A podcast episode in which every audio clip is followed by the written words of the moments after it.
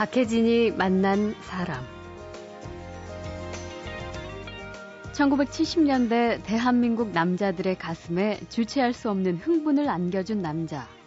이제까지 경험하지 못했던 새로운 세계를 열어준 영웅으로 강한 남자를 꿈꾸는 사나이들의 로망. 바로 이소룡이죠. 1953년대 그 영춘권이라고 연문사부 밑에 가가지고 이제 수련을 시작합니다. 음. 59년까지 이제 수련하고 1967년대 미국에 가가지고 절권도를 이제 창시한 것이죠. 그 유명한 59년대 미국 가가지고 학교 다니고 아. 이제 67년대 이제 창시를 한 게 이제 절권도입니다. 아. 오늘 만날 주인공은 이소룡의 모든 것을 알고 싶은 남자인데요. 집안 응접실 벽에 가족 사진 대신 이소룡의 초상화가 걸려 있고 방안 가득 이소룡에 관련된 책자와 기념품이 가득합니다. 명동에 보면 이제 중국 대사관 있고 그 앞에 일본 책방, 중국 책방이 있죠. 예. 거기 수시로 들락거리면서 하여튼 이소룡에 관련된 건 모든 걸 사 모았습니다. 네, 네. 제가 이제 기념관 짓는 게 목표인데 한 10평 정도는 채울 수 있지 않을까. 아, 그 정도 양은 제가 수집을 했습니다. 예. 아, 그 말씀하시면서 굉장히 흐뭇한 미소를 지어주셨는데. 서양의 액션 스타를 다 합쳐도 대신할 수 없는 동양인의 슈퍼 영웅 이소룡과 그 이소룡을 사랑하는 남자. 흥미로운 만남 잠시 후에 시작합니다.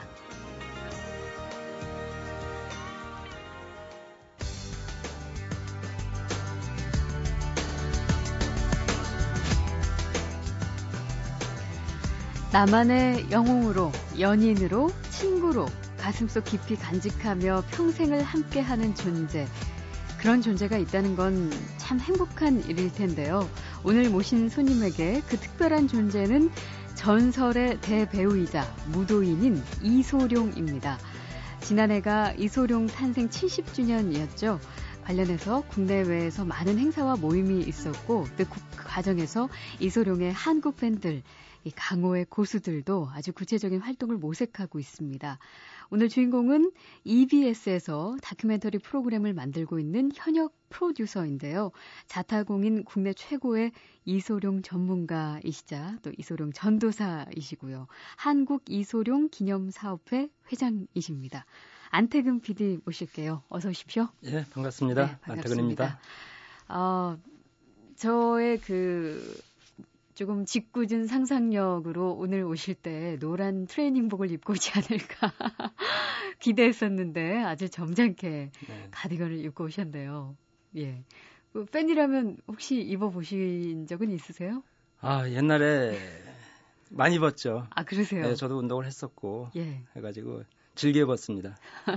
네. 한국 이소룡 기념사업회. 솔직히 저 이게 처음 들었는데요. 정말 이런 것도 있나 싶은 분들, 청취자분들 중에도 많으실 것 같아요. 이게 최근에 이게 조직되기 시작한 건가요? 예, 작년 12월 20일 날 이제 사단법인 등록을 마쳤고요. 네. 시작은 그 이소룡 팬들이 이제 부정기적으로 같은 모임이 있었습니다. 음. 그래가지고 2009년도 즈음 해가지고 네. 어 한번 이렇게 같이 한번 모여보자 예. 얘기가 있었고 인터넷을 통해서 다 연락을 네. 하신 거군요. 그래가지고 2010년 7월 27일 날 제가 브루스리 Day라는 걸 만들었습니다. 예. 그날이 이제 무슨 날인 거 아니? 이소룡의 영화 정무문이 한국에서 처음 개봉된 날입니다. 7월 27일이. 네네. 예. 그래가지고 그날을 제가 브루스 리 Day라고 이제 명명을 하고요. 의미가 아, 있는 날이니까. 예. 2010년에 그 브루스 리 Day로 했다면은 몇십 년 지난 거예요? 그 처음 한국에서 개봉한 그러니까 날로부터. 37주년이죠. 37주년. 예. 그래가지고는 그 이런 행사를 좀 정기적으로 갖자 해가지고 한국 이소룡 기념사업회라는 걸 제가 생각을 했습니다. 네. 그날 그 한국 영상자료원 극장을 대관을 해가지고 어. 영화 두 편을 상영을 했습니다. 다 사비를 들여서 그러니까 그렇게 진행을 하신 거네요. 네네. 그러니까 그, 지난해 뭐 그동안은 우리나라에서 이제 이른바 아미약하던 제아의 그 이소룡 고수들이 실제 이제 오프라인에서 만나기 시작한 거네요. 본격적으로. 그렇죠. 네.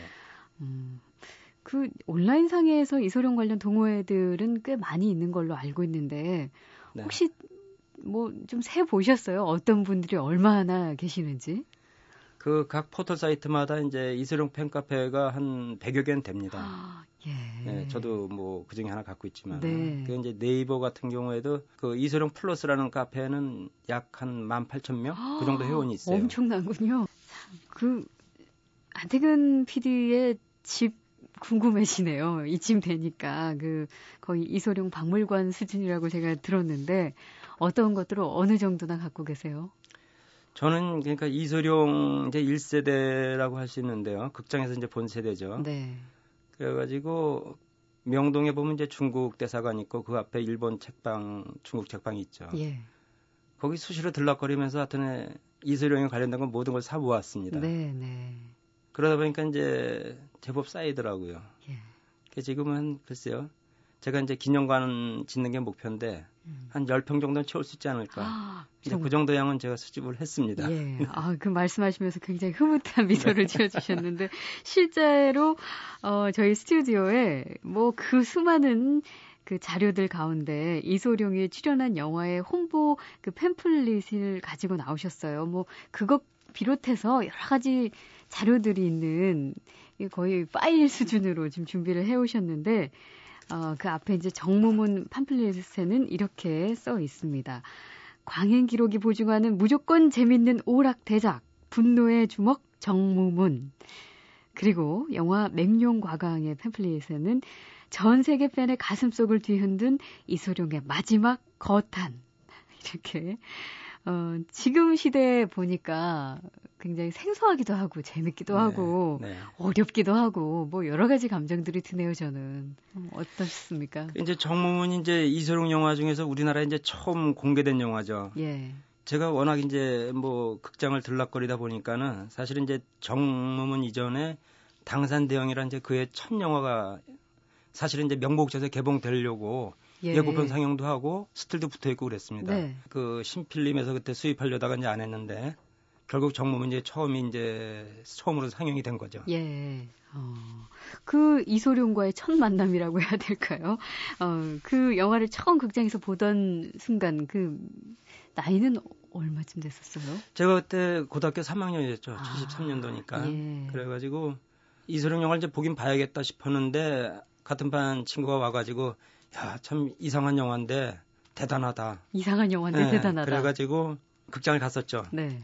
가니까 지금 이제 탁골공원 거기 긴 줄이 있어요. 그래서 틀림없이 이게 그 줄일 것이다고 예, 물어보니까 맞아요. 아니나 다를까 그 줄이 그렇게 길게 늘어선 겁니다. 그 정무문을 보려고. 네네 그렇죠. 예. 그리고 이제 하여튼 표를 사가지고 들어갔는데 그때 학생 입장 불가였는데 어떻게 표를 사가져 갔는지 예. 물론 사복하고 갔겠지만은 그래가지고 들어가서 봤는데 사람들이 조용하더라고요. 예. 왜냐면 너무 이제 충격을 받은 겁니다. 어. 그래서 저도 영화를 다 보고 난 다음에 이제 마지막 장면이 그 이소룡이 이제 총 맞고 이제 죽는 장면인데 그게 이제 슬로우로 이렇게 해가지고 음. 정지하면 되죠. 근데 영화를 보고 나는데 의자에서 일어날 수가 없는 거예요. 네. 저뿐만이 아니라 많은 사람들이 그러니까 음. 그런 영화를 이제 처음 본 거죠. 어. 물론 그 전에도 이제 뭐 좋은 영화들 많이 있었지만은 예. 이소룡 영화는 그 중에서도 아주 또 특별했던 영화 같습니다. 음. 아, 그 자리에서 뜰 수 없는 그 감동과 그 감정은 어떤 느낌일까요? 저는 그 자리에 없었던 사람이라 그때 분위기가 상당히 궁금해요. 극 중에 이제 진진이라는 이름으로 나오는데 그 사부의 원소를 갖고 정의로운 어떤 복수를 한 거죠. 예. 그렇지만 이제 안타깝게도 음. 이제 죽을 수밖에 없는 그런 운명. 음. 그 마지막 장면의 여운이 사람들을 그렇게 주저앉혔던 것 같아요. 네. 그때부터 더 사랑에 빠지신 거군요. 그렇죠. 네. 예. 아, 참, 이소룡이라는 배우는 과연 무엇이 그렇게 특별했던 것일까? 이제 사실 그 전에도 홍콩 무술 영화는 많이 보셨을 텐데, 그, 첫째 그 주인공인 이소룡이라는 배우는 그들과 무엇이 달랐고, 그의 영화는 그 이전의 영화와 또 어떤 차이가 분명히 있었겠죠. 그 1967년에 그 박랑의 결투라는 이제 영화가 있었습니다. 음. 호금전 감독이라고. 예. 아주 대단한 영화였죠. 예. 이제 홍콩 영화에 관심을 갖게 되고 그 뒤로 이제 장철 영화 감독 뭐 이런 사람들 영화를 쭉 봤지만은 이소룡 영화를 보니까는 그 전의 영화들은 그 비교가 안 되는 거예요. 어떤 점에서요? 그러니까 그 전의 영화들은 이제 출연자 얘기지만은 영화 배우가 무술 연기를 했던 것이고 음. 이소룡 영화는 무술인이 무술 연기를 했던 거죠. 네. 그러니까 이제 진짜 진짜 이제 무술을 보여줬던 것이죠. 예. 특수 효과가 아닌 진짜 음. 무술을 본인이 이제 시연했기 때문에 예. 벌써 이제 차별화가 될 수밖에 없었던 거죠. 네, 네. 그러니까 가짜와 연기가 진짜. 아닌 거죠. 그렇죠. 음. 가짜와 진짜라고 뭐 비교될 수 있겠죠. 네. 그래서 왜 이소룡이 당시에 이제 참 많은 파장을 몰고 왔는데 어 그 소년들 가슴에 그 풍파 그게 일단 우리가 이제 흔히 알 수 있는 게 무술 도장이 엄청 많이 생겼잖아요. 네. 영화 나오면서. 네. 저는 뭐 아주 어린 시절이긴 하지만 지금도 생각나는 게 이렇게 아비오 하는 거 있잖아요. 네. 예. 그거를 집안에서 오빠들과 많이 장난을 쳤던 그런 네. 기억이 저도 납니다. 아, 박혜진이 만난 사람 시대를 뛰어넘는 불세출의 스타 이소룡을 사랑하는 남자 한국 이소룡 기념사업회 회장 EBS의 안태근 PD를 만나고 있습니다. 내가 전단지를 미리 보여드려야지. 어... 내용 내용 중에 네. 나오는 건데 네. 야, 내가 어떻게 이걸 갖고 있었던 거예요. 오징어는. 이게 이제 정무문에 나오는 장면은 아닌데 그 당시 이제 처음 소개되는 거니까. 어떻게 이걸 다 이렇게 아 그거를 제가 뭐 이제 아무래도 진짜 뭐 예. 정도는 해야 살아가는 사람이라고 할수 있는 거겠죠. 그러니까 이제 책을 지금 제가 내게 됐어요. 올해. 네. 올해 아, 출간해요. 아, 그래요? 다 쓰셨어요? 네. 쓰긴 다 썼는데 뭐가 해결이 안 되냐면 저작권. 박혜진이 만난 사람. 어, 일단 많은 사람들의 열광했던 이유 중에 하나가 커다란 백인을 쓰러뜨리는 모습. 굉장히 인상적이었는데, 그리고 당시 서양인들이 갖고 있던 동양인에 관한 편견이 있었는데 그 부분을 깼다는 점, 이런 평가들을 많이 하잖아요. 구체적으로 좀 설명 좀 해주세요. 그러니까 이소룡의 출연으로 인해 가지고 이제 아시아의 이미지가 많이 바뀌었다는 거죠. 음. 이소룡이 이제 영화 속에서 근기를 깬 게 있습니다. 이소룡 이전에는 유색인종이 네. 백인을 때려눕히거나 죽이거나 한다는 건 생각할 수가 없었죠. 네. 근데 이수룡이 정의의 수호신으로서 음. 백인 악당을 이제 물리치는 장면을 처음 보여준 겁니다. 네. 그것도 아주 통쾌하게. 엄청난 그러니까 변화죠. 정의의 편에서 악을 물리치는 내용이니까 백인들도 예. 이제 같이 한호할 수밖에 없었던 음. 거죠. 그래서 이제 그 동안에 중국인의 이미지가 이제 쿨이라고 그래가지고 철도 노동자들 그 이미지를 이소룡이 이제 한 번에 바꿔버린 거죠. 근데 예. 그건 비단 중국인뿐만이 아니라 음. 황인종, 유색인종 모두를 예, 그렇게 이제 이미지를 바꿔준 셈이 된 거죠. 예, 심지어 뭐 어쨌든 홍콩 영화계를 완전히 바꿔버린 영화 배우이기도 하니까. 네.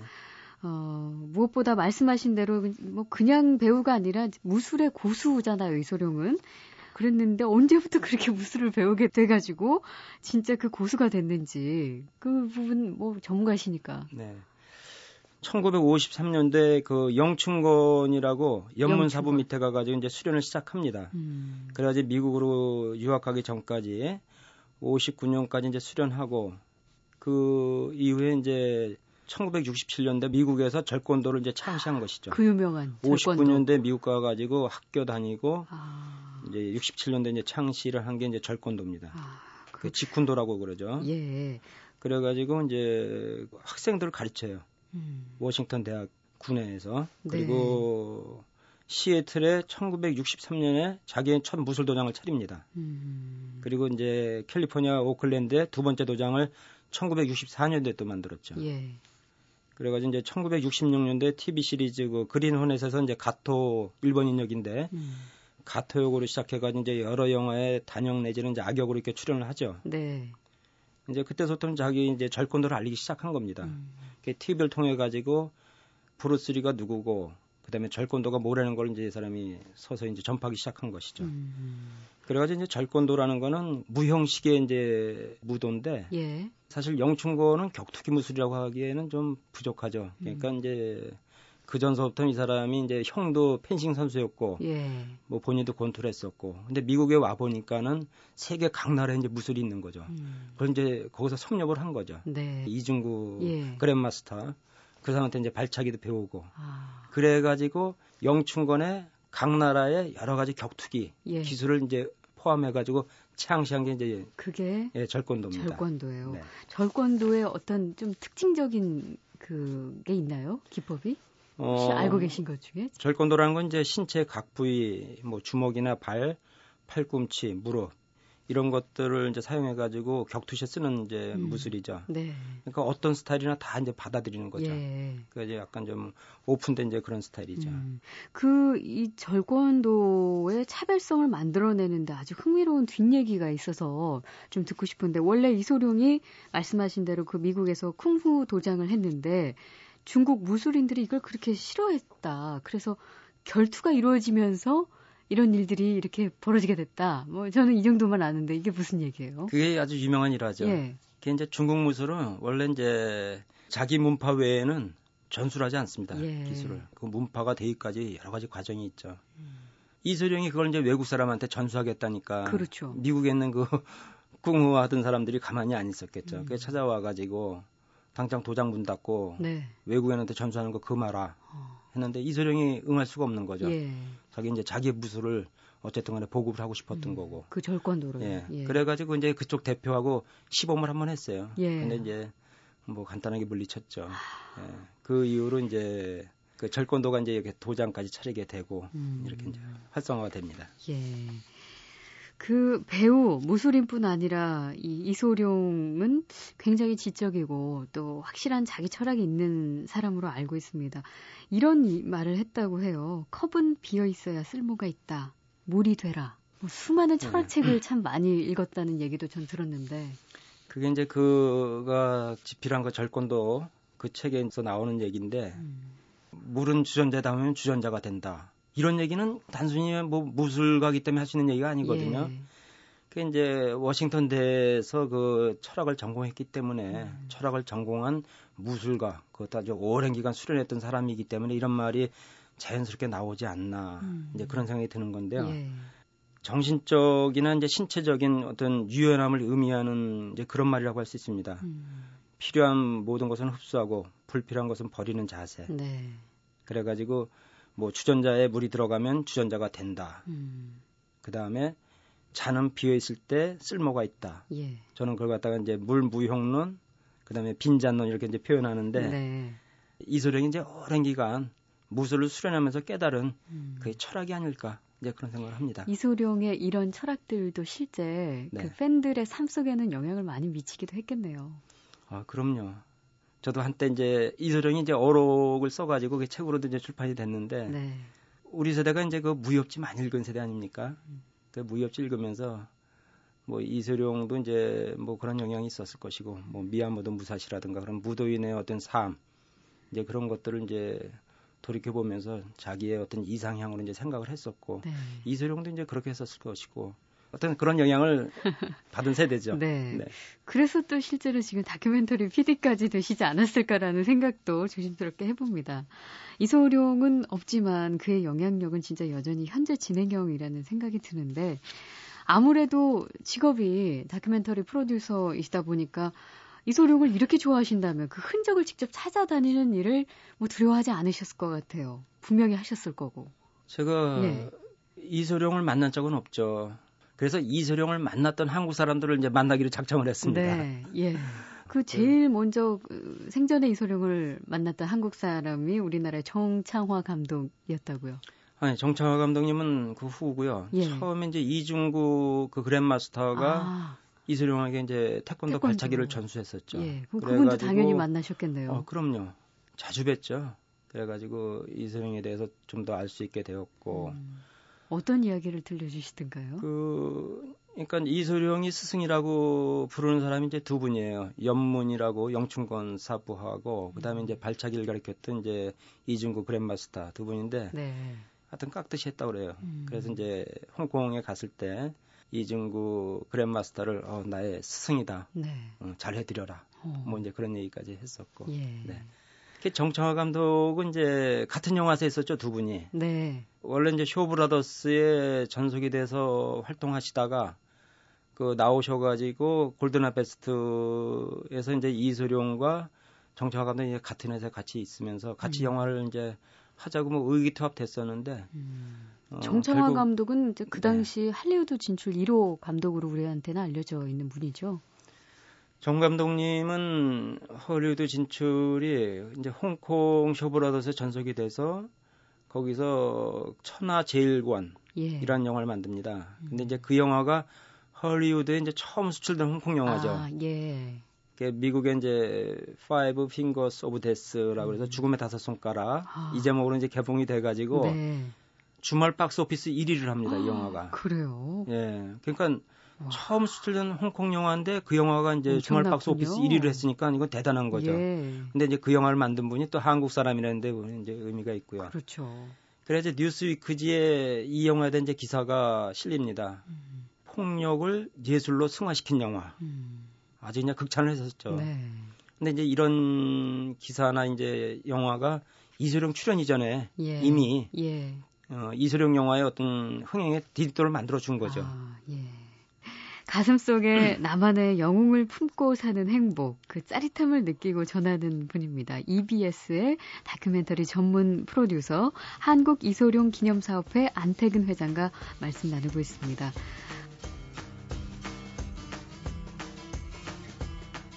그 사모님도 원래 이소룡을 알고는 계셨나요? 알고는 있었죠. 좋아하셨나요? 네, 좋아는 아니고, 그러니까 노란 트레이 입고 쌍절고. 네, 그 모습이 네, 너무 인상적이니까. 제 기억에 남는 것 같아요. 어, 네. 아, 그러면은 좀 팬이 되셨어요, 덩달아? 아무래도 팬이겠죠. 2인자쯤은 음. 되시겠네요. 이소룡 팬 중에. 박혜진이 만난 사람. 참 그런데 이렇게 뭐 이소룡을 이렇게 사랑하고 애정이 씨 지금까지도 어, 기억하고 싶어 하는 많은 사람들에게 가장 안타까운 점은 정말 이렇게 대단했던 무도인 그리고 영화 배우인 이소룡이 너무 갑작스럽게 사망했다는 거죠. 는 네. 젊은 나이에. 네. 제가 알기로는 33세. 그래서 그 죽음과 관련된 참 설이라 할까요? 네. 이야기들이 참 많았는데 정확한 사인 그리고 왜 그렇게 됐는지 그 아마 많이 연구가 됐겠죠. 진짜 영화 소재죠. 예. 그 미스테리는. 이제 그 공식적인 사인은 대뇌 부종이라고 그래가지고 뇌가 이제 붓는 그런 병이었는데 예. 그날 그 여배우 집에서 이제 발견이 됐기 때문에 그렇죠. 음. 여러 가지 설들이 이제 많죠. 음. 근데 이제 여배우가 어쨌든 간에 신경 안정제를 이제 줍니다. 그리고 이제 이슬영도 그 전에 어쨌든 간에 약물을 계속 복용하고 있었고 그 이제 이슬영 집안의 내력일 수도 있겠지만 아버지도 어떤 뇌 질환으로 이제 돌아가세요. 네. 그 이슬영도 이제 영화 촬영하면서 아니면 후반 작업을 하면서 음. 계속 두통을 호소합니다. 예. 그러니까 이제 본인도 불안하니까 음. 그 건강 검진을 받으러 이제 미국에 가요. 네. 근데 그 당시 이제 의학 기술로는 뭐 사실은 뭐 발견을 못했던 것이고. 음. 근데 이소룡이 죽음을 이미 예감했을지도 모르는 게 왜요? 보험을 듭니다. 아, 그래요? 예, 보험을 들죠. 그러니까 보험을 들었다는 것 자체가 벌써 이제 자기 주감을 이제 예견했다고 어, 이제 할 수도 있고요. 예. 근데 그 당시 이제 상황이 용쟁호투라고 자기 이제 꾸민 할리우드 영화 이제 진출한 이제 그런 거. 그 다음에 찍다가 중단되었던 그 사망적 유희라는 영화의 예. 또 제작. 뭐 이런 걸로 해가지고 스트레스가 상당히 많았을 거라고 예. 생각합니다. 음. 거기에 이제 뭐 약물 복용 그 다음에 어떤 선천적인 뭐 질환 음. 뭐 이런 것들로 인해 가지고 이제 심장마비가 온 거죠. 예. 어, 어떤 영화의 마니아들은 마음이 울적하거나 외로울 때 혹은 기분이 좋을 때도 그 영화를 굳이 이렇게 뽑아가지고 매번 돌려보면서 반복해서 그 느낌을 좀 살려본다고 하거든요. 이소룡을 사랑하는 안태근 프로듀서도 아마 비슷하지 않을까 싶은데 어떠세요? 생각나면 자주 보죠. 그래가지고 이소룡뿐만이 아니라 이제 여러 번 이제 반복해서 보죠. 거의 그 씬을 외우고 있다시피 이제 그 정도로 보는데 네. 이제 그 중에 이소룡 영화 다섯 편 이제 꼭 들어가죠. 아. 그래가지고 가장 기억에 남는 장면이 있으신가 봐요. 씬을 외우다시피 하신다는 거 보면. 라스트 씬들이 다 멋있지 않습니까? 예. 특히 이제 정무문의 라스트 씬은 이제 영화사적으로도 남는 라스트 씬이죠. 음. 그 이소룡을 좋아하는 사람들이 뭐 아까 동양인뿐 아니라 뭐 그 미국에서도 있다 많이 있다고 들었는데 또 유럽의 음. 화약고로 통하는 발칸반도 보스니아에도 이소룡 동상이 있다면서요. 어떻게 거기까지 네. 인연이 닿았을까요? 이건 진짜 열풍인데요. 그 세계적인 우상이 돼버린 거죠. 어, 지금 순덕이라는데 광동성 순덕의 그 아버지 고향인데 거기 이제 이슬람 기념관도 세워지고 음. 거기 뭐 세계 최대 동상이 세워졌죠. 근데 음. 그 이전에 이제 보스니아 내전을 종식시키기 위해 가지고 거기 이제 동상을 세워 가지고 이소룡 아래 뭉치자. 네. 근데 이거는 글쎄 우리는 잘 이해가 안 되는 건데 하여튼 이소룡이 그 정도로 글로벌화된 이제 영웅이라는 예. 그런 이제 뭐 상징적인 일이죠. 음, 아무튼 뭐 무언가에 이렇게 가슴 속에 영웅을 품고 산다는 건 진짜 행복이고요. 그런 열정은 참 부럽거든요. 아마 듣는 분들도 그러시지 않으셨을까 싶습니다. 어, 시대를 뛰어넘는 불세출의 스타 이소룡을 사랑하는 남자 한국 이소룡 기념사업회 회장 EBS 안태근 프로듀서를 오늘 만났습니다. 고맙습니다. 네, 감사합니다.